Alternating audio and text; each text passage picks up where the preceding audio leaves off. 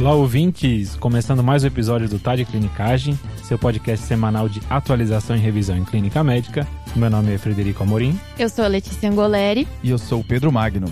Então, como é de praxe aqui, quem começa falando é quem traz o caso clínico, né, Pedro? Exato, estamos em mais um episódio de caso clínico, o primeiro da Letícia, tá? Ah, é verdade, top. A Letícia esteve no episódio de endocardite, no episódio de hipertensão, agora ela tá nesse episódio onde o roteiro pode ser tudo e ao mesmo tempo nada, né, Letícia? Exato, esse, esse desafio tá. me pegou. Inclusive, a Letícia criou uma lista de pânico. É um número, é, algumas causas de diarreia que ela quer deixar no bolso, assim, muito raras. Que se aparecer, ela falou: não, pelo menos eu tenho essa lista aqui. É, ela esqueceu do poder da edição, né, Fred? Que a gente, a qualquer momento, a gente pausa e fala: vamos dar uma lidinha aqui pra ver se a gente não tá falando alguma bobagem, né? Na verdade, quando, quando falaram que o caso era do Fred, todo mundo fez uma cara de pena pra mim. Então eu pensei que eu tinha que estar preparada pro pior. De novo essa história, não a sei derrota, de onde tiraram A derrota essa é garantida, Letícia. Não, boa. A derrota é garantida. Expectativa é a mãe da decepção, né? Exatamente. Então, assim, eu já tô aqui com espírito de derrota, tô com três informações interessantes aqui pra passar e é isso. É esse o Tipo importante. assim, se eu passei essas três, eu fechei pra mim. Dever cumprido. A qualquer coisa que o Fred vier agora tá ótimo. Mas como é que é esse formato, Fred? Então, Pedro, só lembrando o ouvinte como é que é o episódio de caso clínico. Então, a gente traz o caso em alíquotas. Nem o Pedro, nem a Letícia sabem o resultado final do caso. Eles sabem a mesma coisa que o ouvinte, que é uma diarreia crônica com dispneia. Então, a gente sempre recomenda ao ouvinte que quando acabar uma alíquota, ele pause, pense no, no que ele faria, então o que, que ele pediria de exames, o que ele pensaria de etiologias, para depois continuar ouvindo. Exatamente. Acho que essa sensação de que eu se estivesse aqui, ah, se eu tivesse ali na hora do episódio, eu falaria tal coisa. Acho que é legal para pro ouvinte também poder trabalhar aqui um pouco do raciocínio, né? O que, que ele fazia nessa situação. Boa, bora começar? Bora.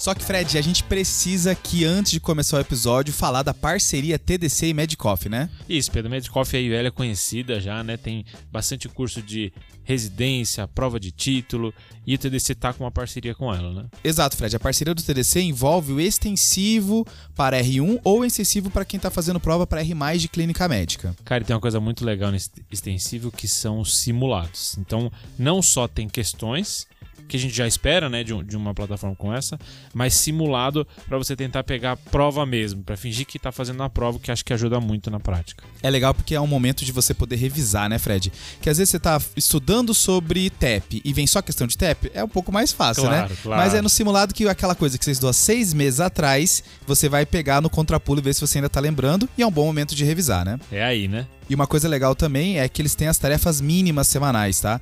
Que quando você tá naquela semana mais puxada, tanto do trabalho, quanto da residência, quanto da faculdade, você vê que não vai conseguir cumprir o seu objetivo, ó, faz pelo menos o mínimo aqui que você já consegue dar um passo pra frente. Cara, isso ajuda muito. Então, lembrando só quem tá assinando que tem duas formas aqui, tem o regular e o elite. E aí o Elite e o regular tem coisas diferentes dentro da plataforma Medcoff que tem acesso, né? Exato. E é aqui que entra a parceria, né? Então, quem assina o extensivo regular ganha seis meses de guia TDC gratuitos e quem assina o extensivo Elite ganha 12 meses de guia TDC gratuito. Gratuito. Então só assinou, mesmo, mesmo preço que já ia pagar e já, e já ganhou. Tá de graça. Tá? Ah, então aqui você só precisa usar o link que tá aqui na descrição do episódio. Tem que usar o nosso link. Fechou. Valeu. Bora começar o casinho então, Fred? Bora, Pedro. Então, o caso de hoje é um paciente de 52 anos, do sexo masculino, que chega ao pronto atendimento com dispneia há quatro semanas. Ele fala que há mais ou menos duas semanas iniciou um quadro de tosse secretiva associada. Ele não tem sintomas de viéria superior ou febre, mas apresentou calafrios no período. Além desse quadro, o paciente tem uma diarreia há 20 anos. Ah, que isso, cara. Que isso, cara. Não, mano, o Fred é maluco completamente, cara. O Fred é maluco completamente. Ele trouxe um caso que é de, que o, o- assim, ó, na hora que a gente tava organizando, uma pausa aqui, ouvinte. Na hora que a gente tava organizando o episódio, ele falou, eu tenho um caso de diarreia crônico muito bom. E agora estamos falando que o caso é de 20 anos de Ele diarreia. tem há 20 anos. Beleza. Tem- é diarreia. Ou Tá. é o status quo dele, assim. É, poucas coisas, o que é o normal pra ele, Exato. né? Mas beleza, Fred, continua. Então, ele fala que tem períodos de dor abdominal, diarreia e perda de peso esporádicos. Ele já teve um diagnóstico prévio de colite SIC em 2006. Falou que fez uso de medicação, mas parou por conta própria. E no último mês, ele apresentou uma piora da diarreia. Então, ele começou a ter 6 a 8 episódios de fezes líquidas diariamente, algumas com sangue. Nesse mesmo período, ele teve a perda de 8 quilos. Ele não tinha dor abdominal, não se queixava de dor abdominal e de mais nenhum outro sintoma a princípio. Ele não tinha nenhum antecedente importante, então ele não fez, tirando esse histórico em 2006, ele não fez nenhum outro tratamento, não toma nenhuma medicação, não teve nenhuma outra internação. Ao exame físico, então, ele tinha uma PA de 100 por 60, com frequência cardíaca de 120, saturando 90% em ar ambiente. Frequência respiratória de 24. Ele estava consciente, orientado, em Glasgow 15. E o que chamava atenção no exame físico era uma dor abdominal difusa, que ele sentia um pouco maior em epigastro, mas a princípio não tinha nenhum sinal de peritonite. Ausculta cardíaca e pulmonar sem alteração, sem edema de extremidades. Logo na chegada ele já fez um eletro, que de alteração só tinha um ataque cardíaco sinusal. E aí por último aqui ele estava hidratado, corado, não tinha lesões de pele a princípio. Beleza. Tá, pessoal? E aí? Bom, umas perguntinhas aqui pra esclarecer melhor a história. Foi comentado sobre a história de, de tosse, que nas duas últimas semanas se tornou secretiva, né? A gente tem um dado a mais? Como era essa secreção? Ele falou que era bem amarelada e espessa, ficou a impressão de que era uma tosse purulenta mesmo. Entendi. Perfeito. Outra pergunta também, Fred, antes da gente ir para a discussão do caso em si, quando você fala o que ele tem no exame físico uma dor à palpação difusa, mas a história dele não, não é importante tanto essa dor, né? É, na história atual ele não refere dor, mas nesses episódios anteriores ele referiu que algumas vezes nos episódios ele tinha dor abdominal e essa dor apareceu agora só na palpação. Beleza. Assim, é um caso que tem dois sintomas importantes, né? De, de que a gente pode valorizar os dois. Os dois merecem episódios específicos e até tem, né? A gente tem episódio específico de diarreia no TDC, tem episódio específico de dispneia no TDC. Mas quando vem essas duas queixas, assim, ainda mais quando o paciente vem com várias queixas, na real, é, ele tem uma associação de perda de peso também, teve presença de sangue. Quando a gente está diante desse cenário, o ideal aqui é a gente tentar escolher qual que é o sintoma guia do meu paciente. Qual é a queixa, o sintoma que eu vou perceber seguir e quando eu achar a resposta daquele sintoma, eu vou conseguir entender todo o caso, né? Que aqui a ideia é você tentar diferenciar o que é mais relevante e o que, que pode ser um pouco de ruído, né? Uhum. Por exemplo,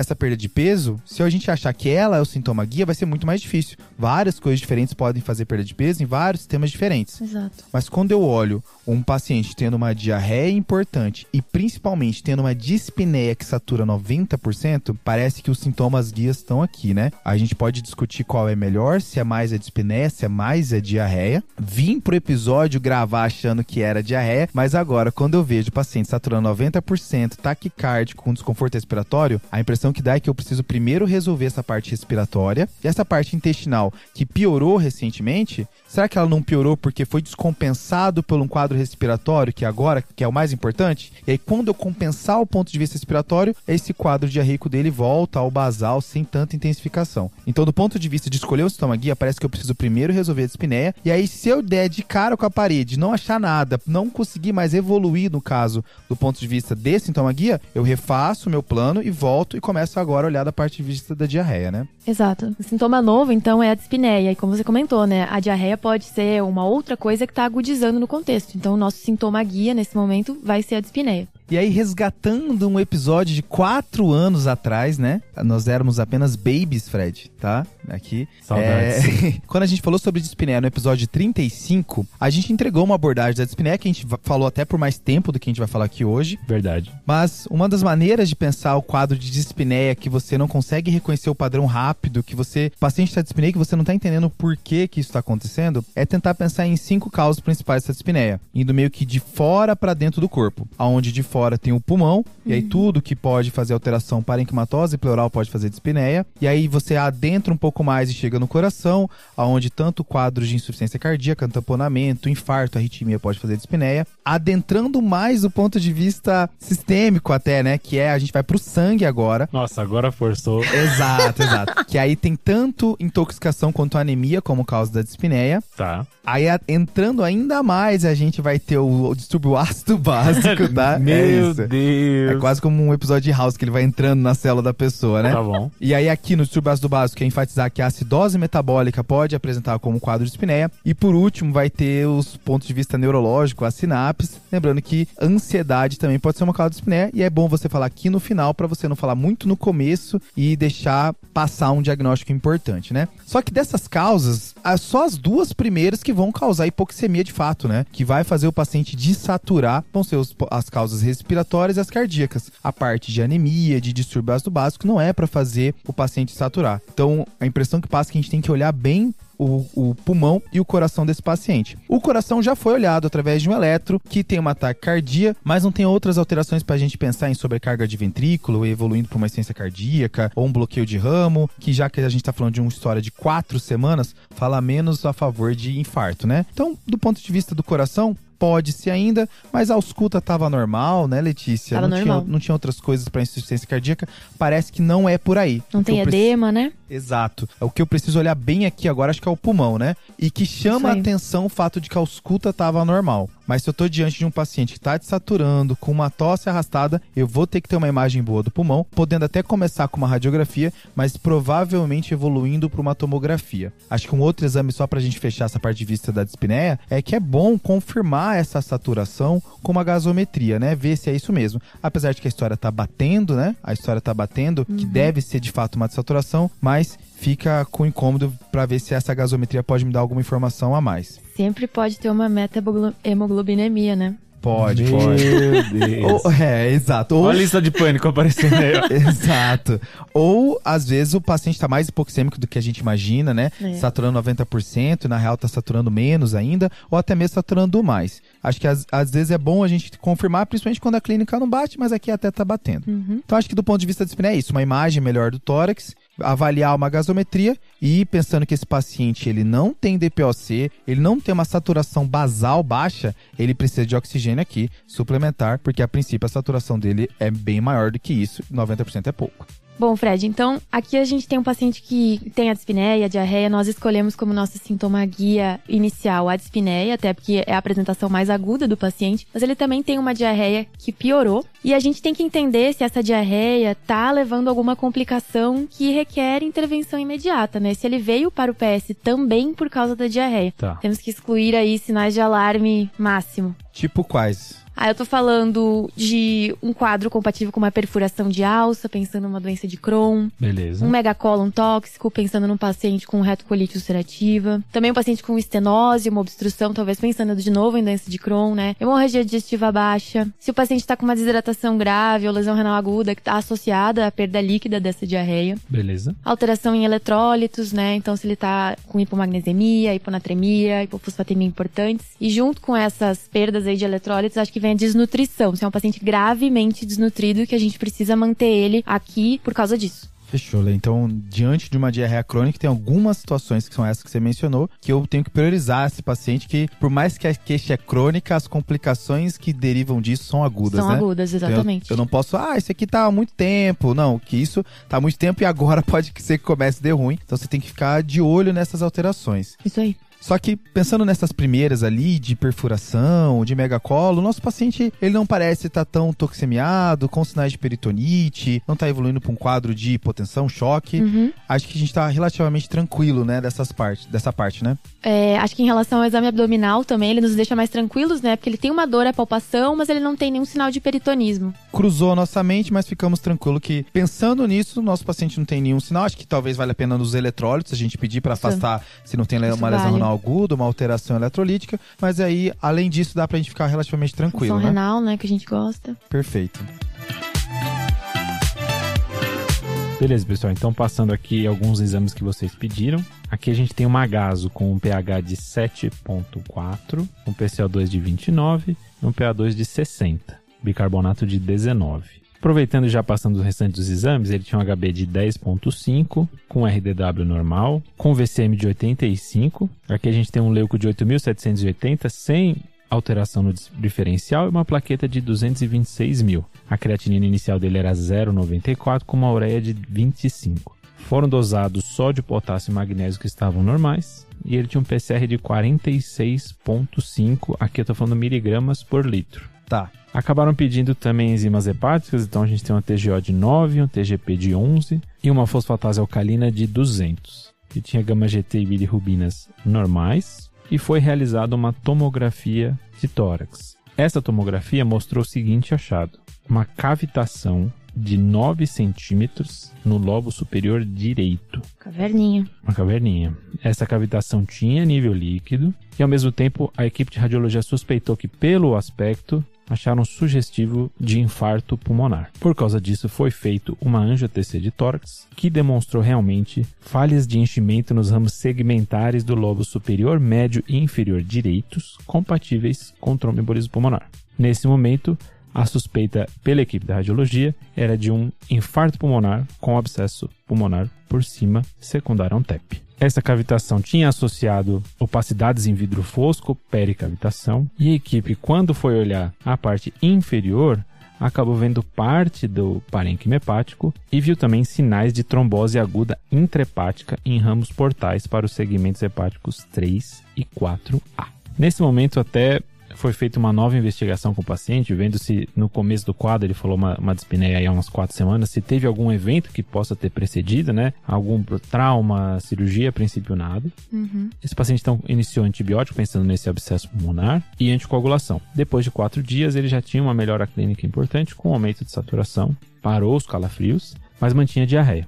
Certo. E, se- e essa diarreia que agora é, ficou como residual tem um padrão semelhante à diarreia que ele já vem nos 20 anos aí. Isso, ele acha que agora tá um pouco pior essa impressão dele, Uhum. mas o padrão é relativamente semelhante aos anteriores. Certo. Tem uma, uma outra dúvida, vamos voltar um pouquinho pra história, é só dessa, desse padrão da diarreia. Como a gente, a gente vê agudizações e remissões, a gente sabe quanto tempo ele ficava entre essas agudizações, essas crises. Infelizmente, ele não soube referir o tempo. Tá bom. Fechou. Então, a princípio, a gente fica incomodado com esse TEP, né? Que a princípio apareceu num paciente jovem e que não tem muitas comorbidades prévias e que pudesse explicar o porquê que ocorreu. E talvez o que a gente vai entender mais o porquê que ele teve esse TEP é se a gente entender melhor um pouco essa diarreia, né? Então, agora a gente, resolvido o primeiro sintoma guia, a gente vai pro segundo tentar entender mais essa diarreia. Que a princípio, se tiver controlada, a gente poderia até fazer uma investigação ambulatorial. Mas o paciente estava internado já para fazer antibiótico terapia, a gente aproveita que ele está internado e faz a, a investigação aqui, né? Aproveitando que você falou isso, Pedro, ele manteve a perda de peso durante a internação. Então, durante esses quatro dias, ele já perdeu um quilo e manteve bastante diarreia e com os episódios de sangue como ele tinha antes. Então acho que isso entra no, no ponto que a Letícia falou sobre o paciente evoluindo para um quadro de desnutrição, que vai precisar de um aporte nutricional, e aí aqui é melhor a gente resolver internado mesmo no caso dele, né? Entender essa diarreia. Inclusive, vocês tinham perguntado, o IMC dele nesse momento é de 18. Tá bem, já tá, beleza. já tá em queda aí, né? E agora, né, Letícia, a gente vai entregar pro nosso, pro nosso ouvinte uma abordagem de diarreia, né? A, a ideia é que a, a gente quer que o, o ouvinte saia daqui pensando quais são as primeiras perguntas que a gente tem que fazer, quais são os primeiros exames que a gente vai ter que fazer em cada situação. E aí depois a gente, com, com essa abordagem, a gente vai tentar encaixar o nosso paciente. Exato. Até porque na diarreia, em outras situações também, às vezes a gente consegue, com reconhecimento de padrão, muito rápido entender por que, que o paciente está com a diarreia, né? Então, por exemplo, o paciente ele tem um quadro de diarreia associado a uma taquicardia importante,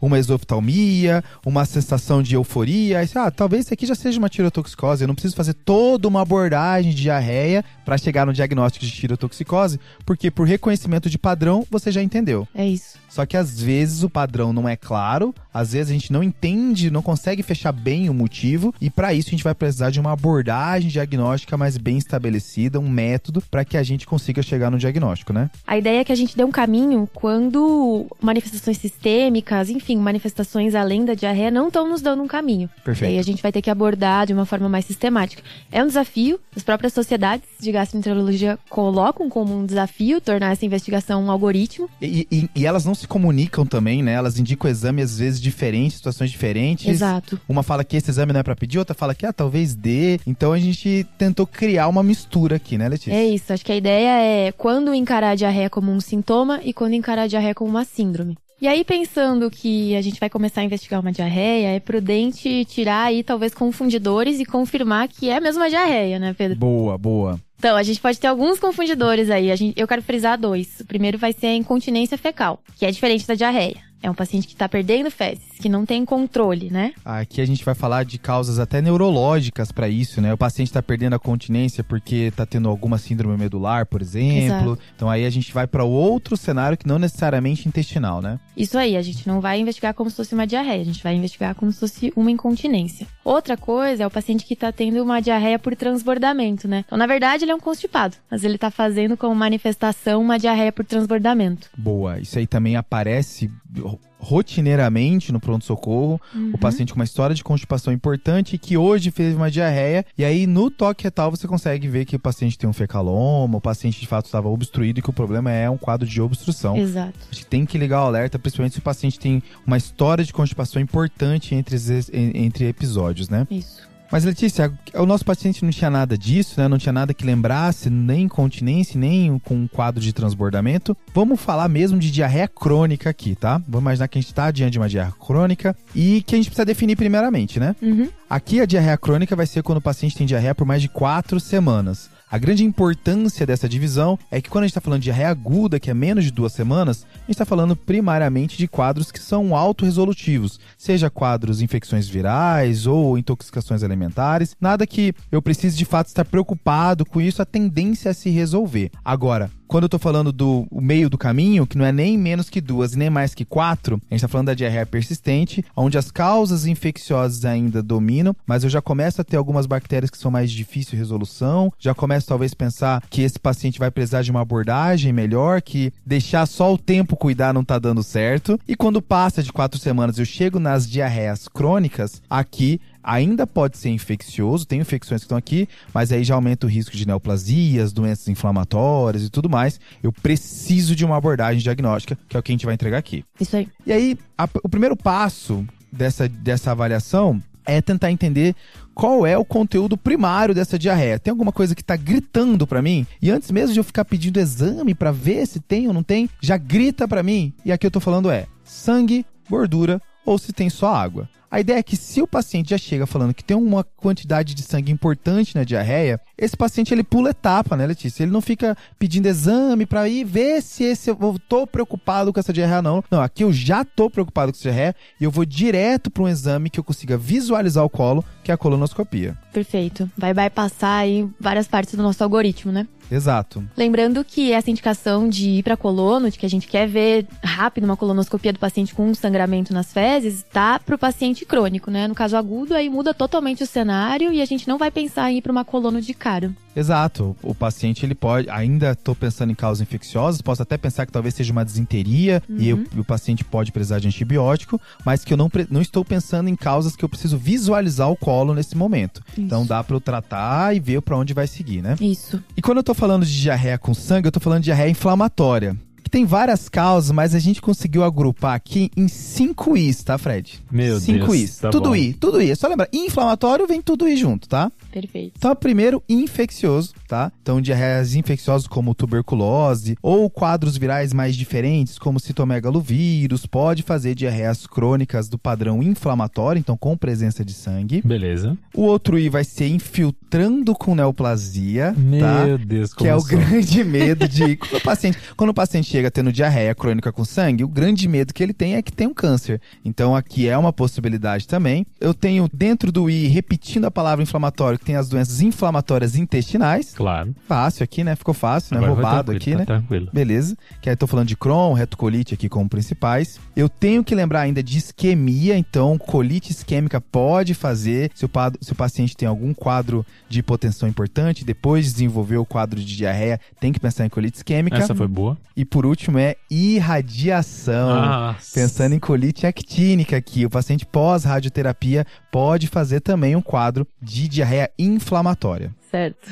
Outra coisa que a gente pode encontrar nas fezes, né, na diarreia, vai ser gordura. em forma de esteatorreia, e a gente vai ver aquela diarreia explosiva, muito mal cheirosa, né? Ou mesmo em forma de gotas de gordura, de óleo visualizadas nas fezes, né? Tá. Isso vai ter que nos levar a pensar em algumas coisas. Vamos começar aí com coisas que impedem a absorção, são síndromes mal absortivas, né? E a gente tá falando, por exemplo, de Crohn, tá falando de SIBO. Que é aquele supercrescimento bacteriano intestinal, né? Exato, estamos falando de intestino curto, talvez por uma ressecção prévia. Também a gente pode encontrar gordura nas fezes por causa de mal digestão. E aí a gente tá falando ou de uma concentração insuficiente de ácidos biliares ou de uma insuficiência pancreática exócrina. E aqui é outro cenário que tem uma abordagem própria também, né, Letícia? Que a gente confirma a presença de gordura com testes para avaliar se tem presença de, de, gordura ou não, e depois vai tentar fazer a investigação se há presença de má digestão ou má absorção, né? Exato, e aí essa abordagem vai depender do que, que a gente está suspeitando, né? Um paciente, por exemplo, que a gente está pensando numa doença de Crohn causando uma má absorção, a gente vai querer olhar é, delgado, enfim, é, ilho, e um paciente que a gente está pensando numa insuficiência pancreática que tem uma história compatível, imagem compatível, enfim. A gente vai pensar na elastase fecal com um exame confirmatório.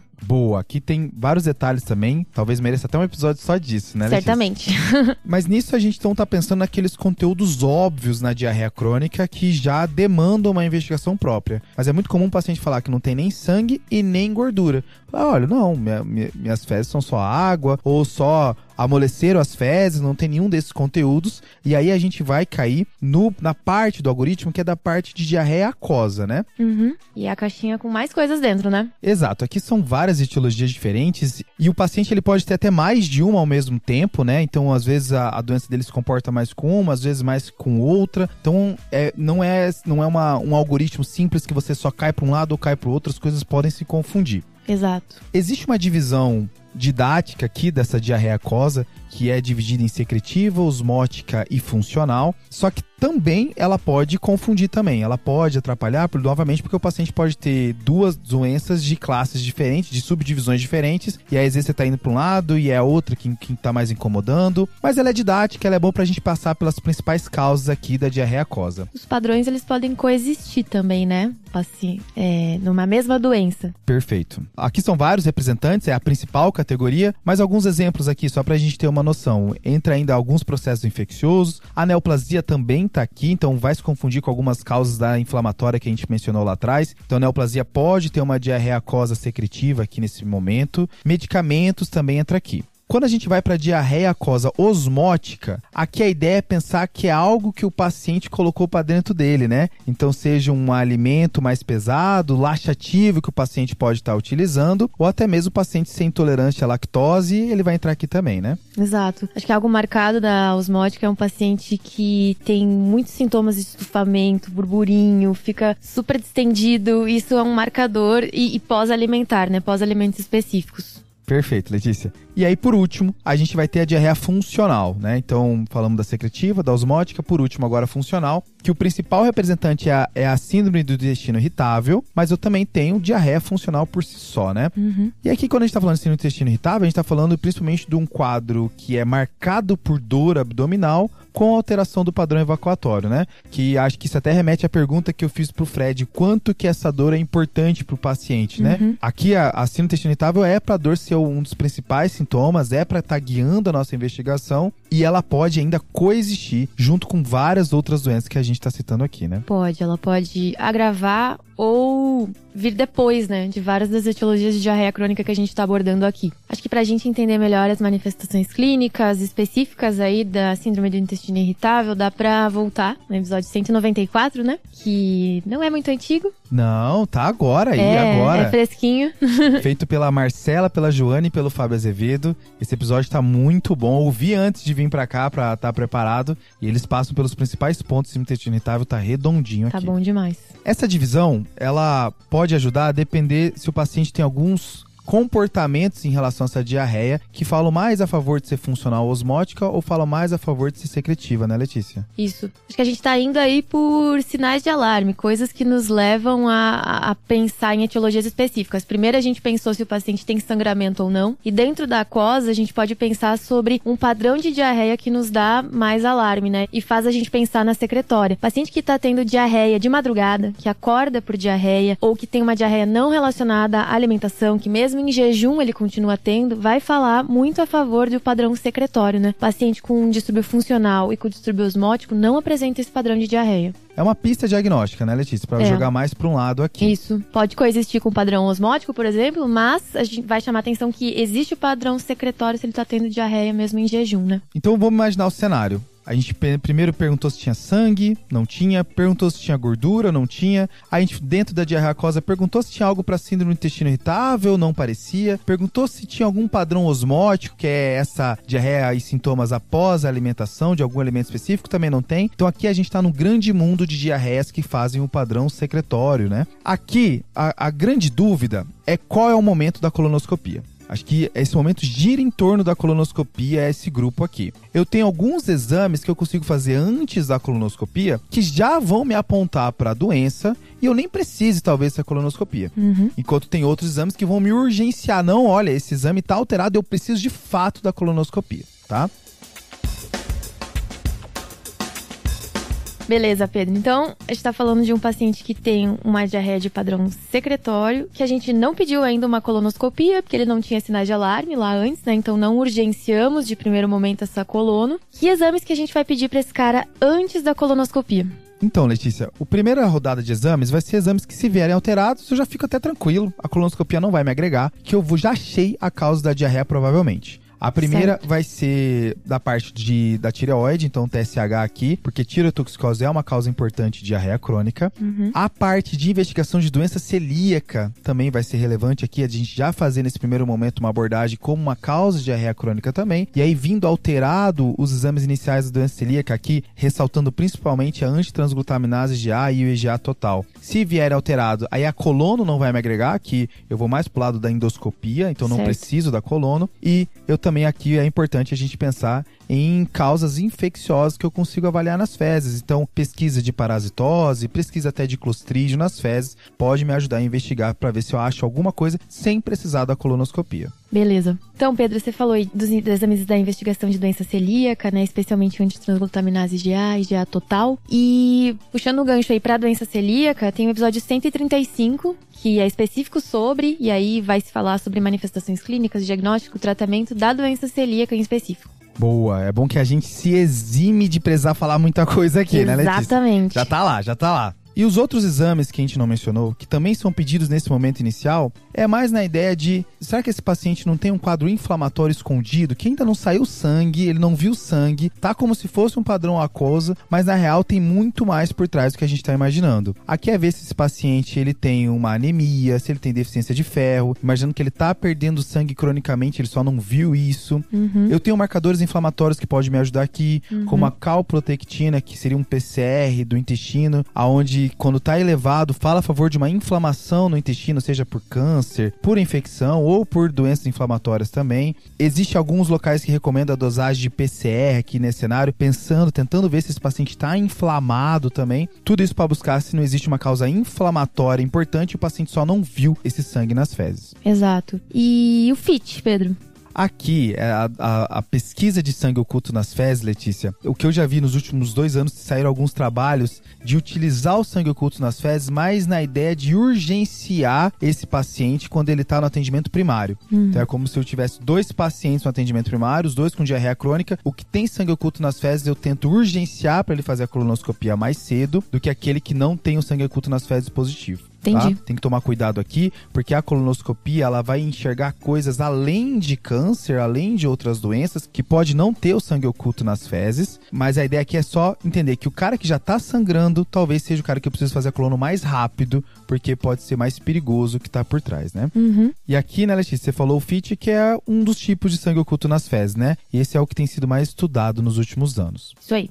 E agora vamos pensar então, Pedro, desses exames, dessa avaliação inicial que você propôs, né? Vamos considerar o cenário de que esses exames vieram todos negativos. Todos os exames normais, nenhuma alteração, e um paciente com uma clínica compatível com distúrbio funcional e apenas um distúrbio funcional, preenchendo os critérios de Roma e não apresentando outros sinais e sintomas que sugiram uma outra etiologia orgânica da diarreia, né? Letícia, aqui você está querendo me colocar naquela situação que é a síndrome intestino irritável, não preciso de mais exames, né? Exato. Se o paciente ele tiver uma clínica de síndrome intestino irritável e ele não tiver nenhum sinal de alarme, nada na anamnese que me incomode, nada no exame físico que me incomoda, eu posso já fechar que é uma síndrome intestino irritável e não preciso necessariamente uma colonoscopia aqui, né? Isso. Eu não preciso ir atrás, continuar investigando, deve ser uma síndrome intestino irritável e vou tratar como tal. Ah, eu acho que o ponto é esse. Se não tiver mais nada, se esses exames iniciais não apontaram nada para eu, pra eu ficar com medo de que talvez seja um quadro inflamatório escondido, ou se o paciente na anamnese não mostrou nenhuma clínica para outra coisa, ou um fator de risco para outra coisa,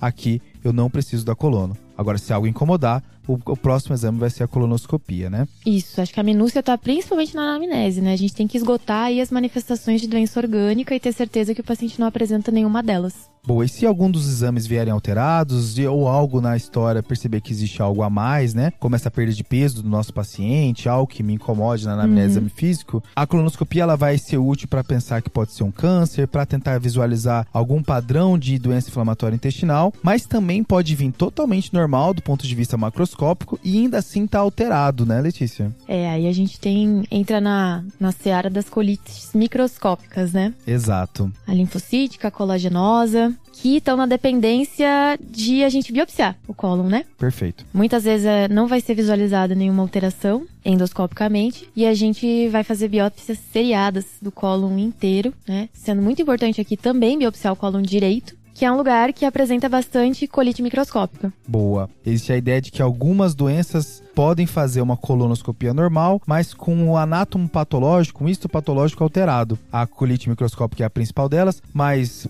manifestações de colite eosinofílica também pode ter um aspecto normal. A amiloidose intestinal também pode ter um, um aspecto normal. E só na biópsia que eu venho. Então, quando for pedir essa colonoscopia, já tem que pedir colonoscopia com realização de biópsia, mesmo se o macroscópico não vier alterado, né? Isso, a gente tem que pedir, né? A biópsia seriada de colo esquerdo, biópsia seriada de sigmoide e transverso colo direito, todo o colo. Pessoal, acho que fica uma dúvida, vocês comentaram de coluna, exame das fezes, mas tomo de abdômen entra em algum lugar nesse esquema que vocês falaram? Fred, as sociedades elas não se posicionam assim a favor de uma, de uma tomografia, sabe? Coloca em algumas situações, dá para ponderar. Às vezes, quando o paciente tem uma dor desproporcional ao exame físico, que não tá configurando bem o porquê, e aí pensando até num fluxo de como se a dor fosse o, o sintoma guia desse paciente, e você quer entender elucidar pela tomografia, ou quando o paciente tem um processo inflamatório muito importante, febre, perda de peso, sudorese, também dá para considerar a tomografia, tentando entender se existe algum processo infeccioso ou neoplásico que consiga ser visualizado na tomografia. Tá.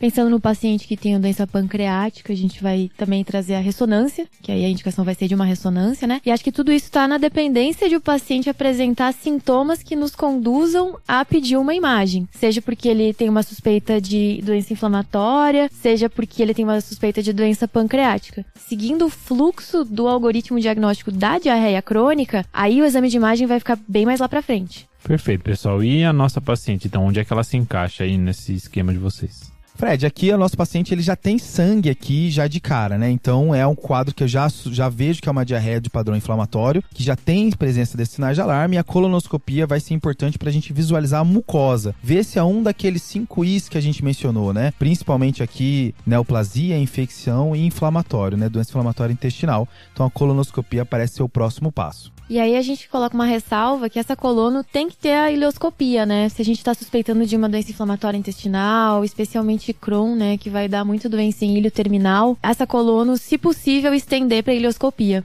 Uma outra coisa que eu vou querer aqui também, Fred, é entender melhor o que está acontecendo dentro do abdômen desse paciente, já que é uma perda de peso, que já é uma perda de peso que está ficando cada vez mais importante. O nosso paciente ele tem trombose de sítio atípico já, tem essa trombose portal vista parcialmente na toma de tórax, a tomografia de abdômen parece me elucidar um pouco mais o que está acontecendo. Se a gente pensar nas principais causas de trombose portal, quando eu excluo os pacientes com cirrose, vai ser mieloproliferativas, pacientes com neoplasia ou pacientes com trombofilia. Então, será que não é um processo neoplásico que aumentou a chance de causar uma trombose atípica? Uma outra causa de trombose que é vista volta e meia são processos infecciosos fazendo aquela tromboflebite, né, que pode migrar até a porta. Então, parece que eu quero entender melhor o que está acontecendo do lado de fora do intestino, no abdômen, para ver se dá alguma pista diagnóstica aqui desse caso de 20 anos de diarreia.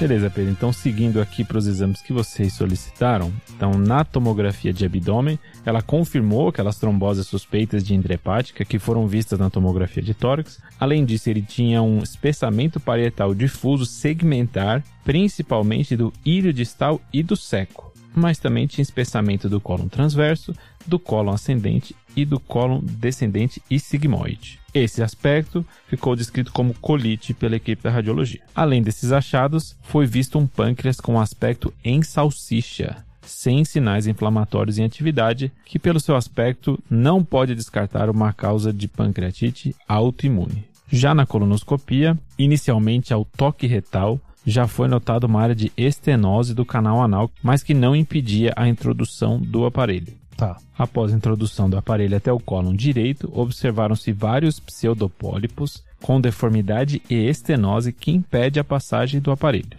não sendo então identificado o seco, a válvula ileocecal e o ósseo apendicular. Os cólons transverso, descendente, sigmoide e reto apresentavam aspecto tubular e vários pseudopólipos com mucosa exibindo apagamento do padrão vascular, áreas de edema e enantema e diversas erosões e úlceras raras e profundas recobertas por fibrina sendo mais intenso no reto. No colo transverso, também havia uma área de estenose circular, que promovia moderada dificuldade da transposição do aparelho. Considerando essa estenose do canal anal, foi feito juntamente um exame proctológico que identificou uma fístula perianal às 12 horas. Nessa colonoscopia foi realizada biópsia, que a gente ainda não tem o resultado. E aí, pessoal? Fred, vamos aproveitar então agora que a gente tem várias informações e fazer um, um resumo aqui do caso, né? Beleza. A gente tá falando de um homem de 52 anos de idade que era previamente ígido, exceto por essa história de uma diarreia crônica há 20 anos. Essa diarreia que já tinha alguns episódios de sangue, tinha alguns episódios de dor abdominal, que foi tratado como colite em 2006 e veio agora para o hospital porque nas últimas quatro semanas veio com uma piora da dispneia, uma piora da tosse, que foi evidenciado como um TEP, que fez um abscesso pulmonar, mas que também intensificou o quadro intestinal ao mesmo tempo. E aí agora a gente teve de informação que na TC de abdômen tinha trombose agudas intrahepáticas e um espessamento do colo e na colonoscopia tinha várias alterações predominando áreas de estenose e fístulas e erosões, né, Letícia? Isso, e a gente vê características aí que vão nos levar. Na verdade, todo esse exame me faz pensar mais em doença inflamatória, né? E algumas características que nos levam a pensar mais em Crohn e outras em retocolite, né? Acho que o fato de ser contínuo, uma pancolite, vai me levar a pensar mais em retocolite. Por outro lado, ele tem doença perianal, que aí sugere muito mais o diagnóstico de Crohn. Então tem achados que levam para os dois lados, mas me grita assim doença inflamatória. Aqui a biópsia vai nos ajudar, né, Letícia, a tentar entender melhor essa diferenciação. Se fala mais a favor de Crohn, se fala mais a favor de retocolite. E ainda teve essa questão do pâncreas, né, em salsicha, falando a favor de pancreatite autoimune, né, Letícia? Isso, e aí chama mais atenção no padrão inflamatório também, né? É, existe uma correlação entre pancreatite autoimune do tipo 2 e doenças inflamatórias intestinais, né? Elas coexistem em muitos casos. Tem um estudo multicêntrico, uma coorte aí que mostrou 91 indivíduos que tinham pancreatite autoimune e também doença inflamatória intestinal. A grande maioria tinha pancreatite autoimune do tipo 2, né? E pensando em qual era a doença inflamatória intestinal que eles tinham, esses 91 pacientes, dois terços era retocolite ulcerativa e um terço doença de Crohn. Legal, não sabia dessa associação, viu? Top. Ainda sobre o caso, assim, também concordo que fala bem mais a favor de doença inflamatória intestinal agora, né? Vamos ver se a biópsia vai ser surpreendente e ir para um outro lado. Mas no Brasil, sempre quando fala sobre doença inflamatória intestinal, rola um momento de dúvida em relação à tuberculose intestinal, né? Ainda mais quando a gente tá falando de Crohn. Porque o Crohn gosta de ilho terminal, tuberculose intestinal também gosta de ilho terminal, que os dois formam granulomas, né? E aí modificando o tipo de granuloma, né? Onde o Crohn vai ter o granuloma não caseoso, a tuberculose vai ter o granuloma caseoso. E duas coisas que podem ajudar a fazer essa diferenciação. Uma é a presença da CIT, que tá, fala mais a favor de doença tuberculosa aqui. E 15 a 20% das tuberculoses abdominais como um todo devem ter alteração pulmonar junto, que o nosso paciente não tinha a princípio. Então, se tivesse alguma alteração no tórax que já falasse a favor de tuberculose, também falaria que isso aqui, aqui embaixo, também falaria a favor de tuberculose, né? Certo. É, apesar dele ter cavitação, essa cavitação foi bem explicada pelo TEP, né? Boa. Também pensando aí no que a gente pode usar para diferenciar a TB intestinal, né, de uma doença inflamatória intestinal, a gente viu que o paciente teve manifestações de trombose agora, né? Teve um TEP, trombose de intrahepáticas. Será que isso é por causa de uma doença inflamatória em atividade? Acho que levanta essa, essa pulga atrás da orelha. Legal que você falou isso, Letícia, porque tem um caso do New England, um Clinical Problem Solved no New England de 2004, no qual eu já tô dando, vou dar o diagnóstico final. Eu tava na quarta série. Benefício da discussão. Mas é, é legal, eu também tava, eu também tava na quinta sexta série. Mas é legal porque ele fala sobre a lâmina de Ockham versus triadicente, Uhum. porque é um paciente que faz pneumocistose e TEP. Hum. E aí ele fica na dúvida assim, poxa, por que, que o paciente fez essas duas coisas ao mesmo tempo? Ele cita como uma das possibilidades, ficou meio na dúvida, parece que por que, que teve associação. E o autor cita como uma das possibilidades é, será que nesse processo infeccioso agudo o paciente ficou mais imóvel, mesmo em casa, antes de chegar no hospital, e aí durante, no contexto dessa imobilidade, mais um processo infeccioso antes de chegar no hospital, ele não aumentou o risco de tromboembolismo? Aí fica essa dúvida que o processo infeccioso também pode, né, nesse contexto de imobilidade, aumentar o risco de TEP. Mas eu concordo contigo que também fala a favor de doença inflamatória intestinal, essa trombose aí. Beleza.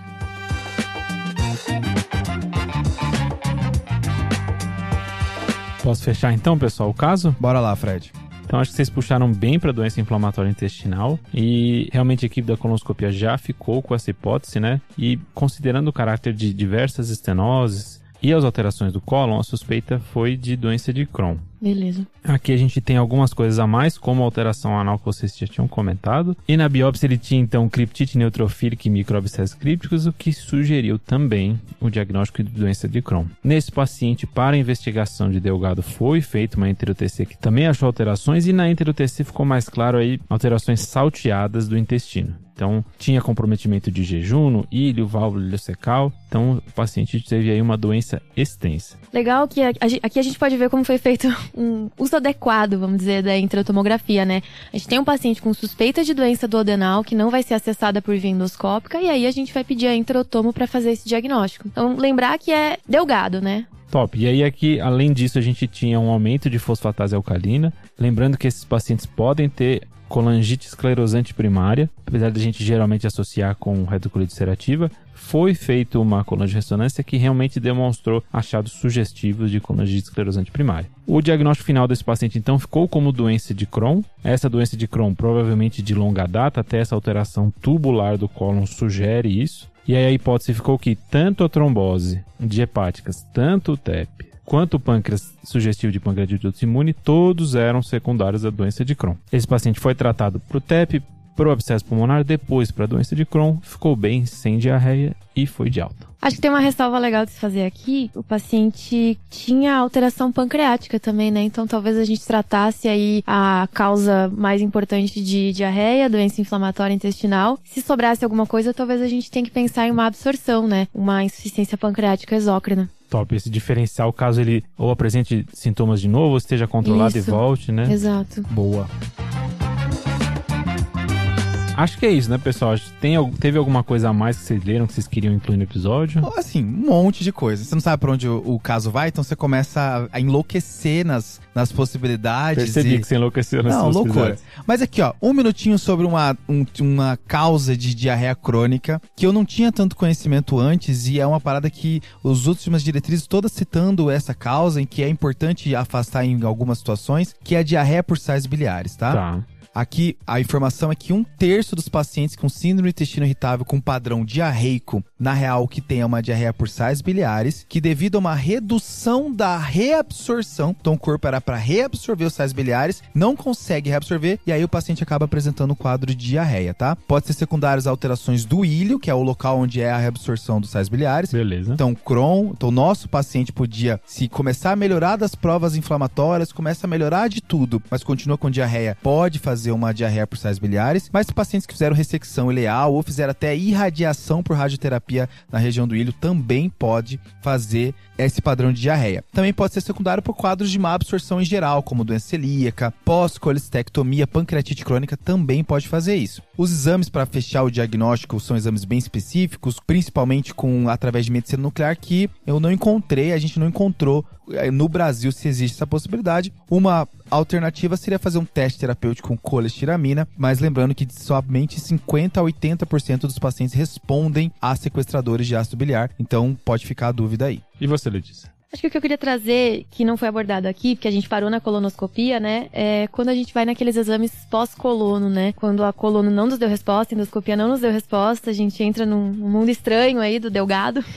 E eu queria ressaltar que a indicação do primeiro exame a ser feito endoscópico vai ser a cápsula, tá? A cápsula é que vai indicar qual lugar do delgado eu vou estudar. E não há indicação da gente fazer de cara uma enteroscopia, por exemplo, que ela é um exame que vai relativamente às cegas, que vai olhando pedacinhos da alça e que pode perder lugares de doença que seriam identificados pela cápsula. Então a ideia do algoritmo de investigação é fazer a cápsula, identificar o local que tem alteração e que vai ser biopsiado, estudado, e aí partir para a enteroscopia. Top.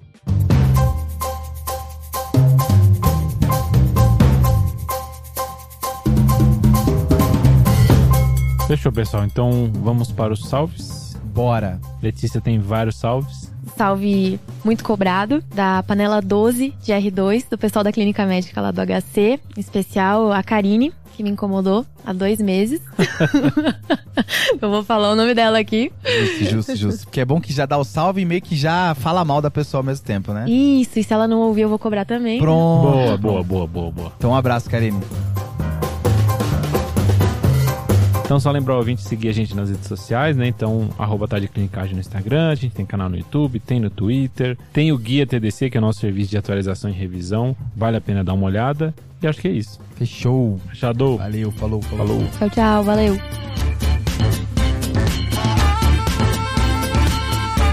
Esse podcast tem como objetivo educação médica. Não utilize como recomendação.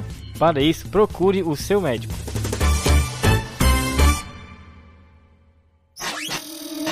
Essa é uma produção do Bicho de Goiaba.